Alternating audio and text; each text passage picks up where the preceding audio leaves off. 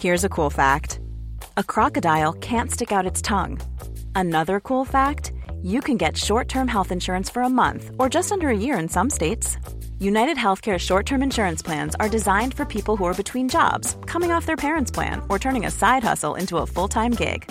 Underwritten by Golden Rule Insurance Company, they offer flexible, budget friendly coverage with access to a nationwide network of doctors and hospitals. Get more cool facts about United Healthcare short term plans at uh1.com.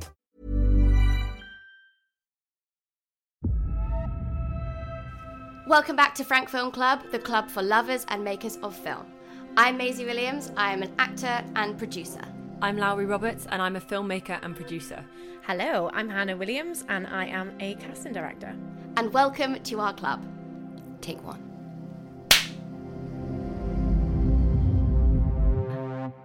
Hello, everyone, and welcome back to Frank Film Club. We are so happy to have you with us today. On this week's episode, we are going to be chatting about the incredible thriller Censor, which was directed by Welsh filmmaker Prano Bailey Bond. Censor is Prano's first feature length film and is currently available to watch on Mubi. But before we get into all of that, Hannah, Lowry, how have you been? And also, just FYI, listeners, we're all in the same room. We're in IRL. Yay! How have you guys been? What have you been up to? Um, been really good. Been really busy, and was almost like, oh god, I don't have enough time to watch the film this week. But I was really glad that I did, and now I'm just really glad that we're together in real life to talk about it. Yeah, I was exactly the same. I um it feels like this month has gone a bit mad, but in a really positive way. And it was actually really nice to put the time in to watch a film like this because I feel like in my downtime I've just been watching Selling Sunset, which is probably not so good. Not good for the creative juices, but definitely good for like the aspirational purposes. Because want to live there, defo. Yeah. Exactly. I don't want to sell the houses, I want to buy them. hmm hmm well, I'm glad. I'm glad that you guys are having a good week, and I'm so happy to see you both in person. And I'm thrilled uh, that we get to chat about this movie because you guys know that I love a horror thriller. Um, uh, for everyone listening, uh, Censor is a film which follows a character called Enid, who is a film censor in the UK uh, in the 1980s. After viewing a strangely familiar video nasty, Enid sets out to solve the past mystery of her sister's disappearance, embarking on a quest that dissolves the fine line between fiction and reality. The film is starring Niamh Algar as Enid Baines, uh, Nicholas Burns as Sanderson, Vincent Franklin as Fraser, uh, and many others who we're gonna we're, we're gonna dive in uh, later on. Um, and at the end of the episode, we're going to be joined by Prano Bailey Bond, uh, the director of this movie, and we're really excited to chat with her. Um, but first of all, guys, I just want to know what did you think? What did you think of the film? I can't really remember when I first heard about this film, but I watched it when it was like first around before it went on to Amazon Prime or Mubi. And I was really excited about it for three reasons. Niamh Algar, I think, is amazing. Really excited. I thought the premise and the setting and the time, really exciting. And then I was like, she's a Welsh director. Female, first feature. And me and my boyfriend Warren were really excited about this film. So we watched it then and um uh, yeah, watching it again, really enjoyed watching it again. I was in a bit bit of a def- different setting this time. It was the day, a little bit different maybe. Also, I think um, it gave me a little bit of space to like think about what I thought about the ending. Maybe the first time around, I was maybe a little bit confused, but all in all, I thought that um, stylistically, lush and really enjoyed it. Oh my gosh, stylistically, it's absolutely incredible. Um, as I think we all know, I am awful with horror films, and so I had been putting off watching this film for a really long time because I'd also wanted to watch it um, because I'd heard heard such good things, knew it was a Welsh director, and it had done amazingly. So I was like, oh my gosh, this is like absolutely need to watch it. It's on the list, and it just stayed on the list for a really long time because I am a big scaredy cat. I work things up so much in my head to the point where I ruin the film for myself because I've just got my finger on the volume button the whole way through, and I'm like. I work myself up. I definitely ruin it for myself. So I need to rewatch it and not be such a wuss because it's actually it's not actually that terrifying. There's only one big jump scare and I did have the volume very low at that point, so it was fine. Um, all in all, absolutely loved it. It was great. I think that you've touched on a really good point and something that a lot of people are kind of debating with this movie. Um, and and that's the genre. I think that it being about a film censor and uh, her watching horror movies for a majority of this film, and there being you know some gory bits. Um, you know, it it has every kind of element that it needs to be a horror film, but in practice, it did feel maybe more mystery thriller. But I don't know. What do you? What did you? What did you think about that? Yeah, I suppose it does. I, I didn't find it particularly scary. I, I don't know what the jump scare was actually that you were talking about. There was one bit. It was in like a dream sequence when her mum turns around and goes, "It's all your fault," and the and the noise goes. There's like a really loud sound. It's like the noise was more jarring than anything at that point. Mm. I'd say it's like like freaky, like you know, like vivarium. It really unsettles you and makes you feel nervous. But there's nothing like outrightly gory or like jumpy in there, apart from what you've just said there. But then maybe because you're in the horror world in the film, maybe it doesn't feel as scary. I don't know because I'm not good with scary films either. But I didn't. I wasn't scared at all. Well, I do wonder if that's just partly the fact that I've gone in knowing it's a horror. It's like branded as a horror. And I think that in itself, I worked myself up. But yeah, I, it's not, it's not absolutely terrifying. On a second watch, it would be a very different watch for me. This is something that I really want to ask Prano about because um, I did read a bit of her interview um, with The Guardian, and I'll just read out a quote from it. She said, People have somehow found their way into thinking that they don't like horror, then realize it's a character study and maybe start to see that horror can be something different. People think that horror is just exploding heads and decapitations, of which we have a few in the film. Feels like there should be more to that quote, but that was the only part of the quote. End of quote. Literally, that was like when they stopped quoting her. But I guess what she was saying uh, is that even though this is rated a 15 um that it can still be a horror and it can still have that um moody uh story mystery sort of running throughout it and it doesn't have to just be pure scare factor but that in itself is still part of the horror genre and it doesn't necessarily mean that it has to be a mystery or thriller Well, what does she say is the genre? Has she has she said? i think that prano would call this a horror Right. Yeah. and she's just redefining it Well, I think that's because she's a female director as well, and like what a take she's made on horror from a female perspective, and not being all about yeah women getting slaughtered. Yeah, like it is a very, it's quite often put on women in kind of like a weirdly sexual way as well. yeah, it always has been. Yeah, but not at all in this movie. I wanted to dive into some of the characters. Well, first of all, film censors. I didn't yeah. I hadn't really thought about it. Um, but such an interesting role. And what did you know about that job before this? I didn't know anything about the job. Well, that's the thing. So I did know, well, actually, not about censored, but about just when people have to like watch through a film for quality control and like do like the eye test. I can't believe that I haven't seen that in a film in a film before in a story before and it makes it it feels like it makes such a natural horror film Yeah. It feels like this being set in the 80s is very important because that the role then was being defined almost. There was there's a lot of movies from that time and there's a big kind of list of uh video nasties is what they call them.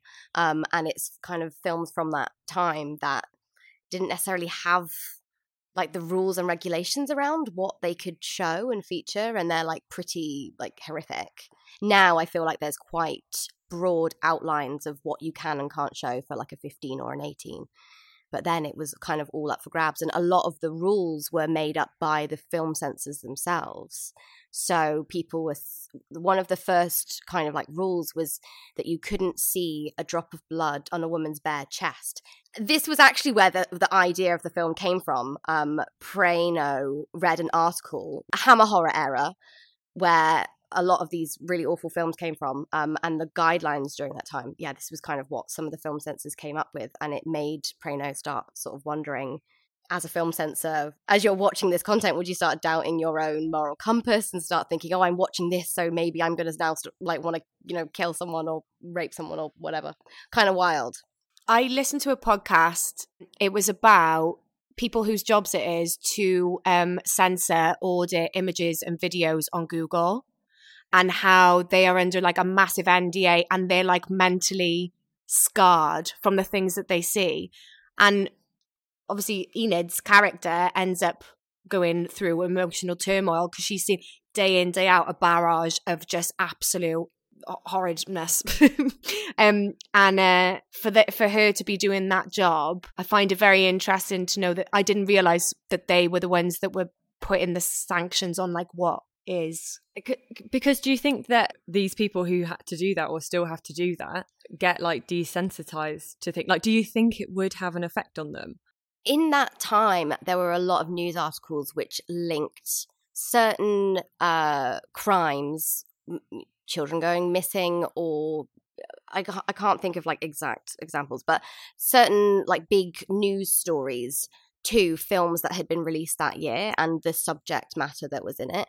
Um, and I don't think that this film kind of falls on either side of, you know, whether or not the content we watch informs the decisions that we make.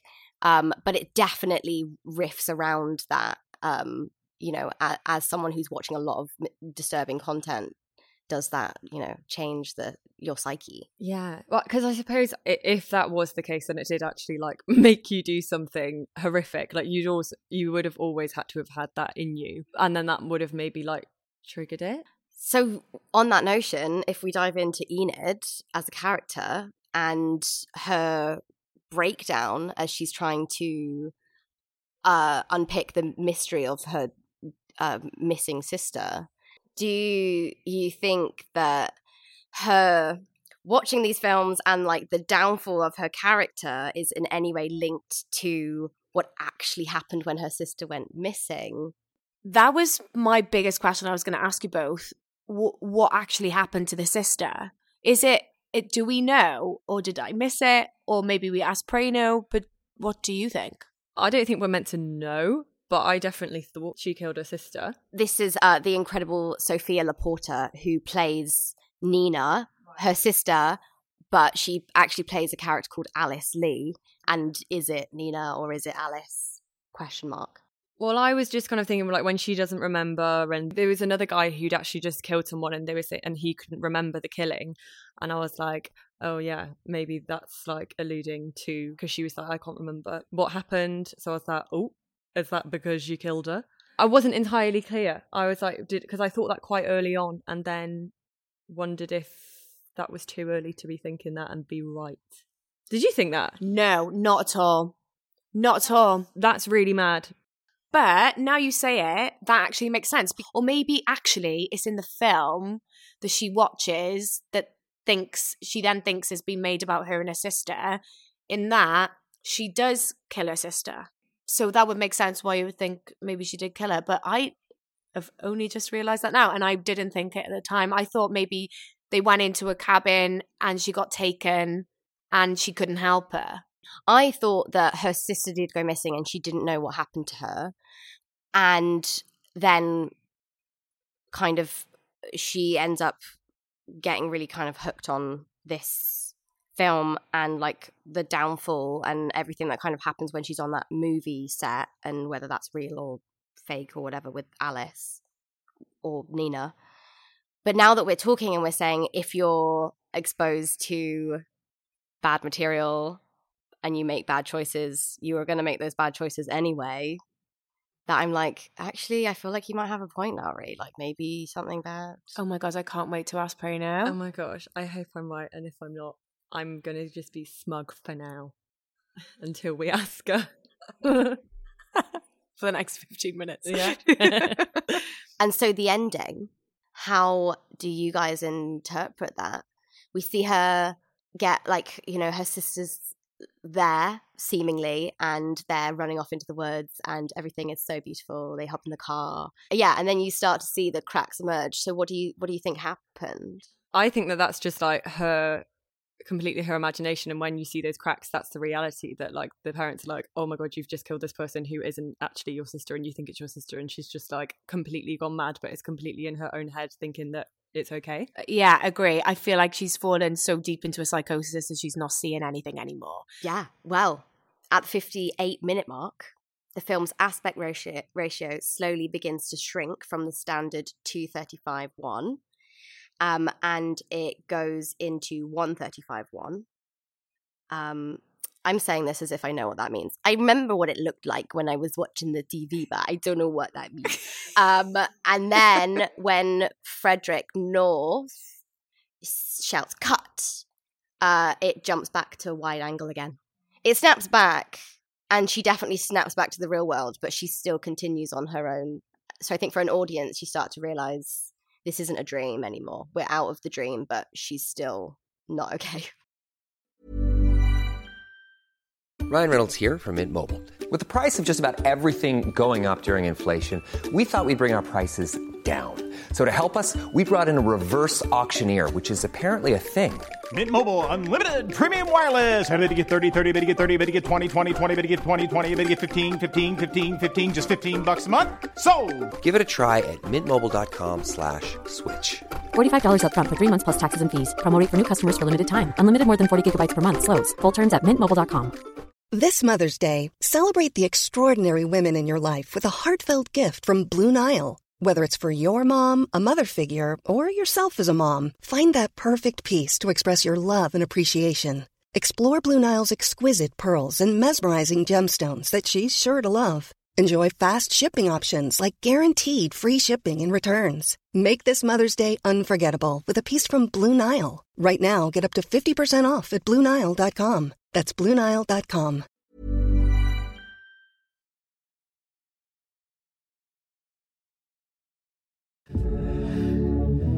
now it's time for in, the, club. So, welcome back to In the Club, the portion of the show where we speak to you, our audience. But today, we are really lucky to be joined by the incredible Prano Bailey Bond, who directed our film Censor. Um, Prano is a writer director whose debut feature Censor, starring Niamh Algar, premiered at Sundance Film Festival in 2021 and later in Europe at the Berlinale. Censor was nominated for nine BIFAs and won the European Federation of Fantastic Films Grand Prize. Prano has since been featured in Empire magazine's British New Wave edition, and we are very lucky to be joined by her today. Thank you so much for joining us. How, how have you been? How are you doing? Thanks for having me. Um, I'm doing very well. Thank you very much. So we are thrilled to chat with you about this. As we said, we've just had our catch up um, about this movie. And I think it would be really great to start on the genre. Um, I've seen you uh, sort of t- t- talking about horror as a genre um, and the way that you've approached it with this film. Um, would you call Censor a horror or a thriller or a mystery or a combination of all of the above? um, well, obviously, when you sell the film and then you know it needs to be marketed, it has to be called a specific genre, doesn't it? So that's where I suppose I would say it was a psychological horror. But if I got to choose what genre it it was, I'd probably say it was a mystery about horror that becomes a horror. Yeah, I think I always saw the film first and foremost as a character study, and I always started with a character who's working as a film censor. That was I wanted to tell the story of a film censor, and I realized that through that I could talk about our relationship with horror. And that includes my relationship with horror, both as a filmmaker and an audience. That um, you know, I wanted to explore sort of someone who was having a really complicated conversation with their moral compass in relation to what they were watching and whether that meant they were a good or a bad person.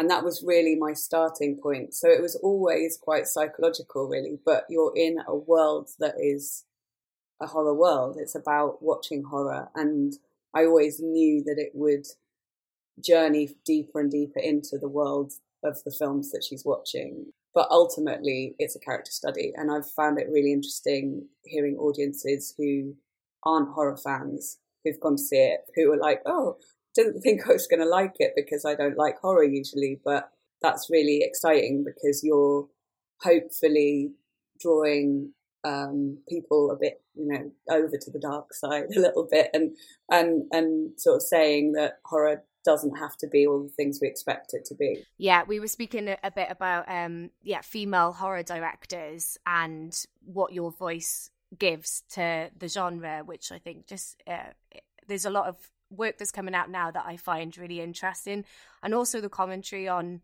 violence against women within that. Like, what did you want to like tell with that part of the story? It's a really interesting question, actually, and it's something I thought about a lot within, you know, the development, obviously, because I I I knew that violent the, the topic of violence towards women had to come into it in some way because one of the big problems with the video nasties in the 80s was the violence towards women. Um, it was a big reason why a lot of these films were being banned and you know why they were problematic. Um, but my interest in the character and the period wasn't about that you know? I wanted to explore a female character perhaps in a way that didn't it wasn't sort of centered around her being a victim it was about actually rather than seeing a woman in a film who's a victim in a horror film this woman who's kind of running through the forest in her nightie that rather than being the the prey she's the predator. So i wanted to sort of play on that um, and i wanted to acknowledge the violence towards women without making it the front and foreground of the film because that wasn't the I, I want to see more women on screen that that aren't you know like i say that aren't that playing the victim that you know we're seeing another sort of side to female characters. We're seeing women who are grappling with their own demons and dark sides um, which i don't think we get to see enough of. We see lots of men male characters doing that but um, it sort of means that as women that's not being acknowledged in us that we're we're all kind of we've all got we're not just dealing with the the external darkness of the world. Some of us have our own deep dark stuff going on inside.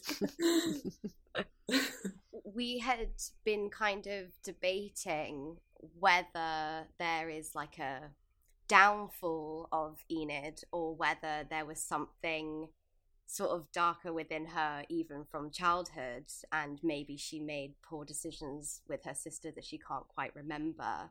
Um, i don't know if you even have the answer to that but when did enid become the predator? She was always going to become the predator towards the end. You know it was always about this woman who was going to sort of in some way um, I mean, I don't know if what Enid does at the end is a, a, revenge in terms of what goes on with the Beast Man and Frederick. I didn't necessarily see it as as a revenge, or I almost saw it more as like an emotional explosion um, that she's been so censored and repressed her whole life that she hasn't actually learned how to deal with the emotions when they come out. So when they do come out, it's like this big mess. Um, but in terms of her backstory and that um, idea of you know what really happened to her sister and what does that mean about whether she's a good person or a bad person i love that you've spoken about that because my intention was always that i wanted people to come away from the film and for that to be a conversation and i didn't want to tie that up in a little bow because i'm keeping us in in Enid's point of view, ultimately, and Enid never finds out.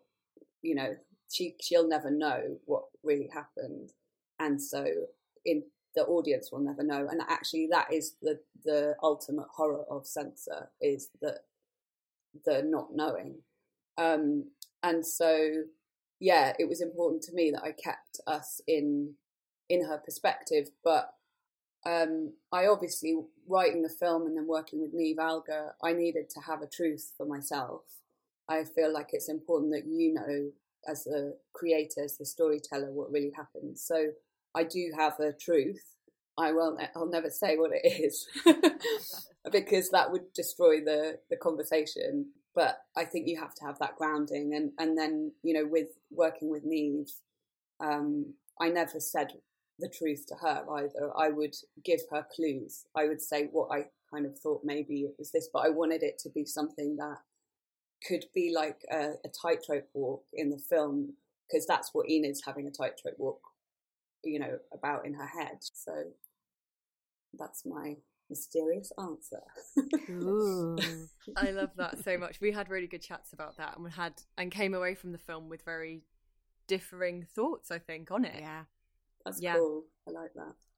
Well, let's talk about the filmmaking process, or actually the genesis of the film. So we saw that you made a short in 2015, or it came out in 2015, called Nasty, Nasty, um, and uh, yeah, was that a proof of concept? What happened from that film to this film? So I had the idea for Censor before making Nasty, but I was researching the period. I, I as I said, I originally I was like, oh, I want to tell the story of the film Censor, and then I thought, well, when will I set it? And I wanted to learn as much as possible about kind of the history of British film censorship and reading a lot of stuff about how you know the one of the biggest fears was around how these films are going to affect children. So I had this idea for a short that was almost like this was a story that could be going on across town.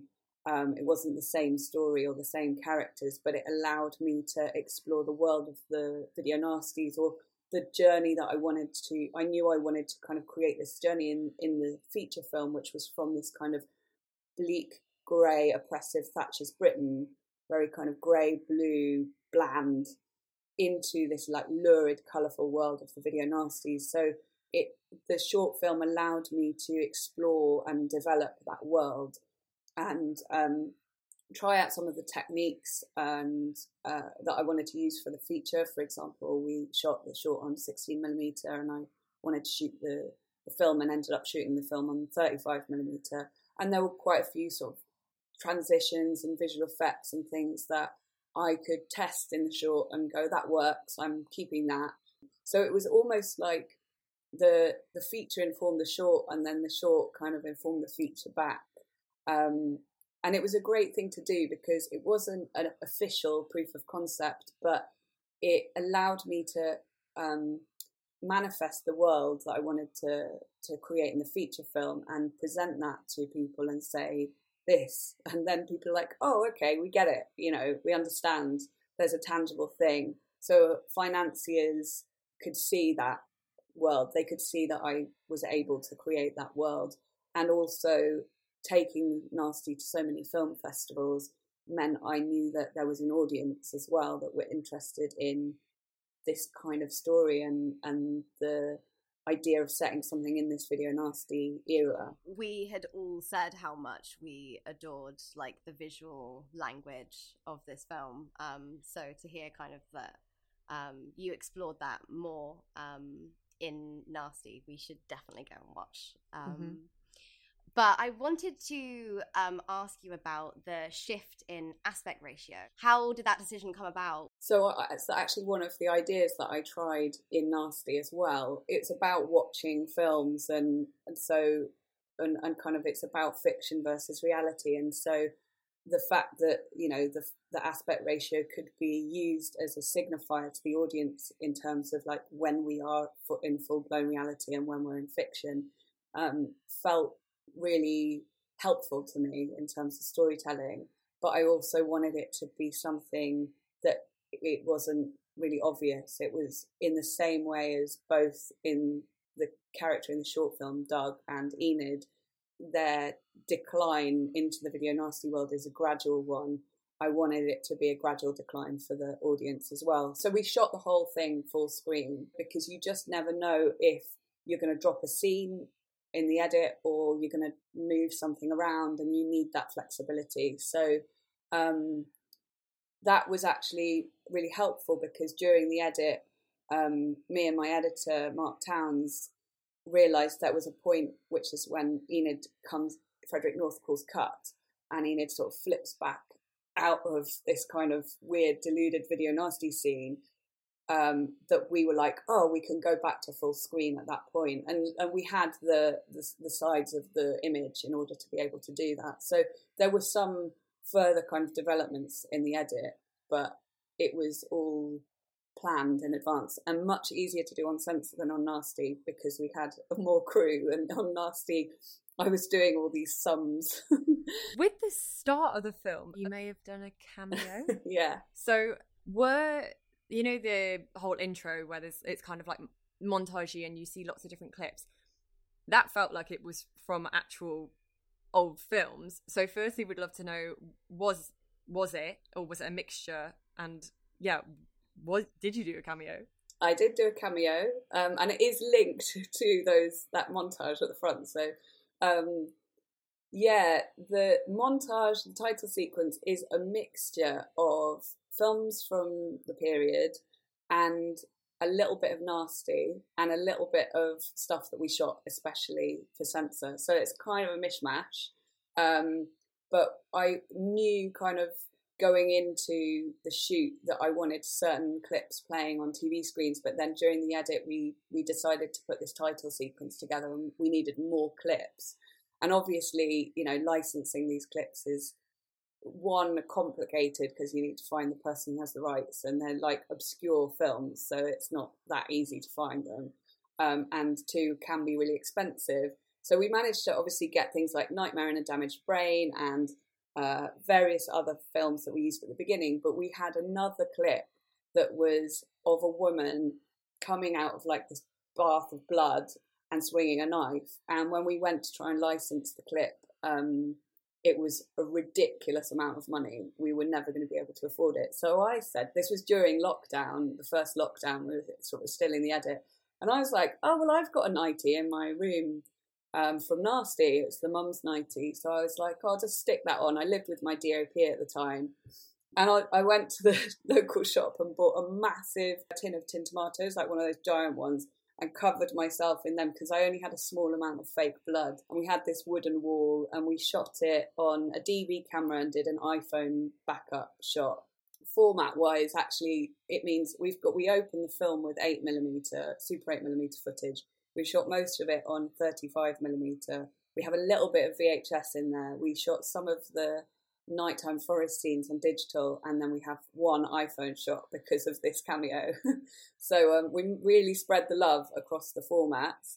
Um, and I got to do a cameo, which was never, I was never trying to do like a kind of Alfred Hitchcock thing or anything like that. It was just one of those things where you're like, well, I've got long brown hair and I can, I can do this. And then we don't have to pay the money that we just have no way of getting that amount of money for this one tiny clip. But it's fun. it's a fun thing. Who knows? Maybe I'll do it in another film. yeah, that should be your staple from this day. yeah. From this film forward. Um so yeah, so speaking about um money and also the short, did Film Cymru fund Nasty? No, um I, I didn't actually realise that I could have gone and asked them for funding at the time um, because I thought, oh well, I don't, I don't live in Wales, and and but even though I'm born there, I just I didn't know that you could still apply. I mean, it's a brilliant thing that Film Cymru do. That you know, if you're Welsh, then you can apply even if you don't live in Wales. Anyway, we, we worked that out by the time we got to the feature. Um, but I, I ended up crowdfunding for Nasty, so that was how that was financed. I did try and get funding from the BFI, but it was it was kind of pre BFI network when you know they only had a tiny amount of shorts they funded and we weren't successful. So I was like, well, we'll do it do it ourselves. And I think there's something.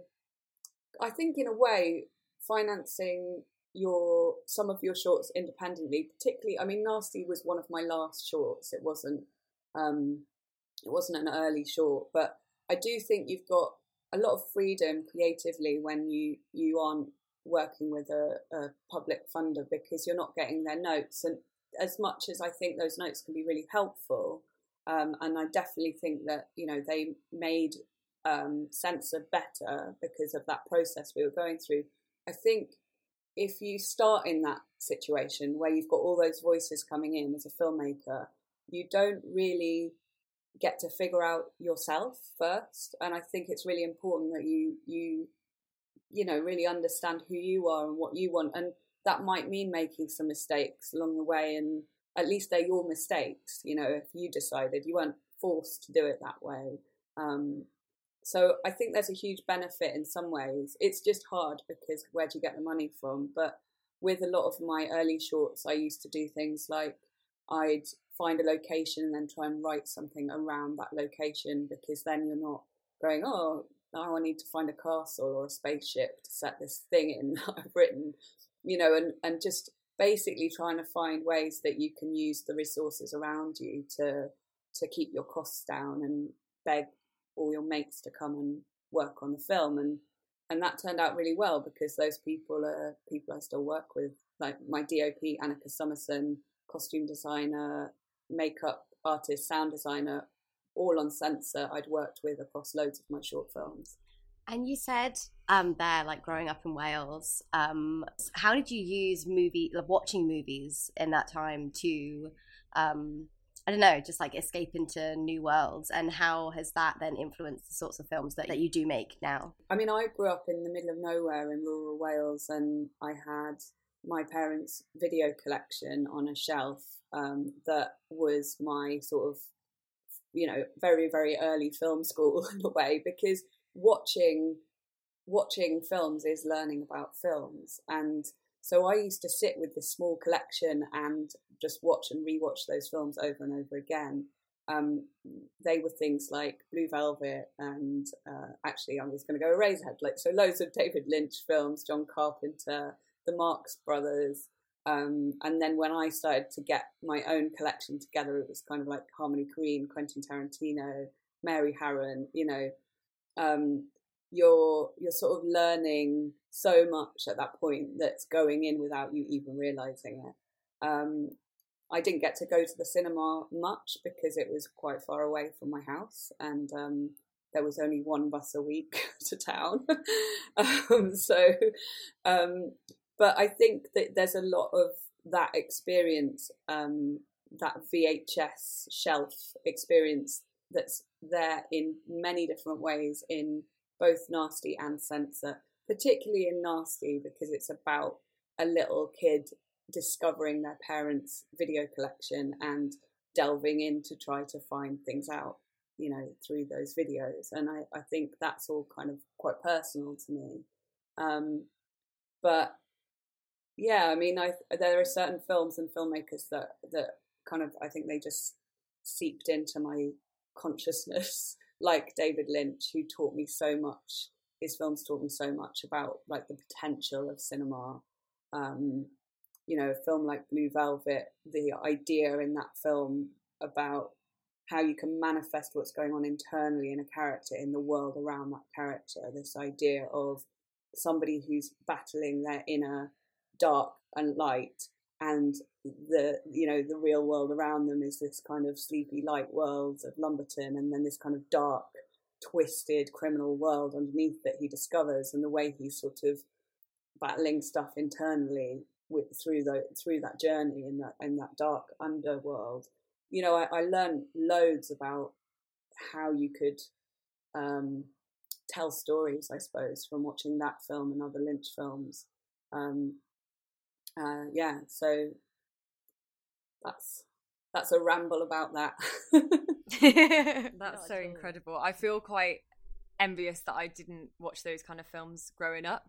I just watched like the films that you as a child would be told to watch and like there were, none of my my parents didn't watch any arty films or anything at all. So yeah, I'm I also always feel envious of people who have had a bit more of a cultured upbringing, I suppose, film wise. Oh yeah, no, I was really lucky that that they had such weird taste.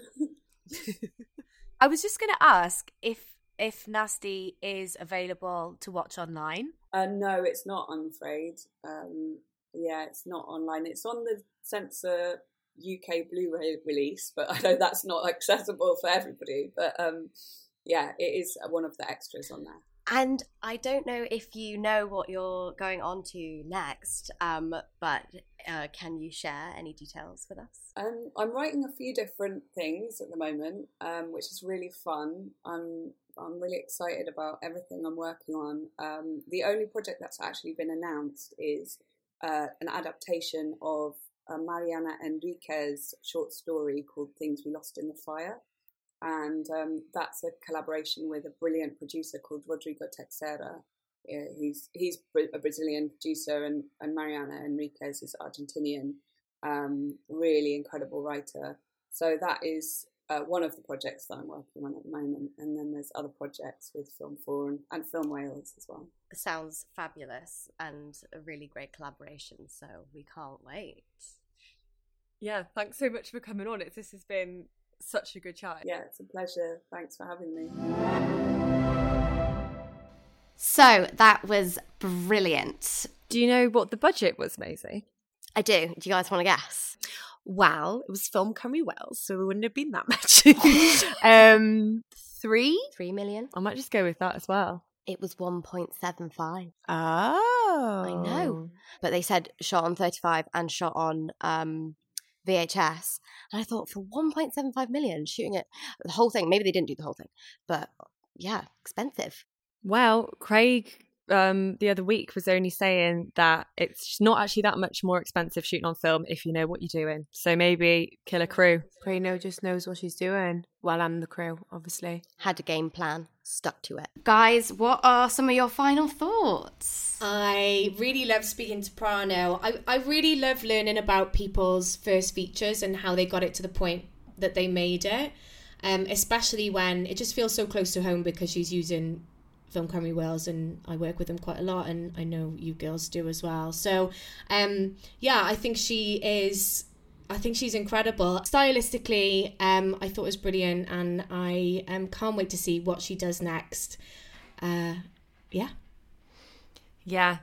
I well, firstly, feel bad for pronouncing her name wrong for half of this episode. Sorry, Prano. We're so sorry, Prano. but anyway, love the film. I'm like so intrigued now about what actually did happen. Like even more intrigued because she wouldn't tell us. But I love that because it's so true. As soon as she says this is the truth of what happened, then it does stop all conversation. Um, but yeah, has really got me thinking. I don't know if I was right in what I thought, but it's yeah, it was just a great film, stylistically so pleasing. Um, I'm very uh, original, and I just loved. Yeah. Yeah, I agree. I think it's such an incredible debut feature, and I like still somehow like just can't wait to see what else Prano is going to do. And I think that that's like such a cool position to be in, like at this point. Um, and yeah, obviously, just like this genre is like well up my street. Um, and I just really like how she's redefining the the genre. Um, and yeah, just a real pleasure to to speak with her. And um, very very very very fun episode, guys. Yeah, love that. We need to get in the same room more often. Definitely. Thank you so much for listening to this week's episode. We hope that you enjoyed it, and if you did, then please make sure that you give us a five star rating. Next episode, we are going to be watching Stanley Kubrick's 2001 A Space Odyssey, an absolute classic, and I just can't wait to talk about it. You can watch it on Apple TV, so go over there and uh, stream it, and then meet us back here next week. Um, I also wanted to give another little message to anyone who is listening who is based in or near London and fancies coming to one of our live in person events. We are going to be screening five of our favourite films um, at the Mondrian Hotel, uh, the Curtain Club, that is situated just on the same premises. And uh, we are starting these from the 9th of May. Um, and we're doing it every Monday from then until the 6th of June. So that's Monday, the 9th of May, Monday, the 16th, the 23rd, the 2nd of June, and then the 6th of June. So if you fancy joining us and coming and being one of our guests there, then email us over at filmclub at wrap.world or message us on Instagram at Frank Film Club um, and let us know if you're interested or if you want to bring any friends. Um, and we would be so happy to have you. So we look forward to seeing you again or, you know, chatting with you again next week. Um, and make sure that you email us if you fancy coming to our live event. And we'll see you next Wednesday for more Frank Film Club. Bye bye.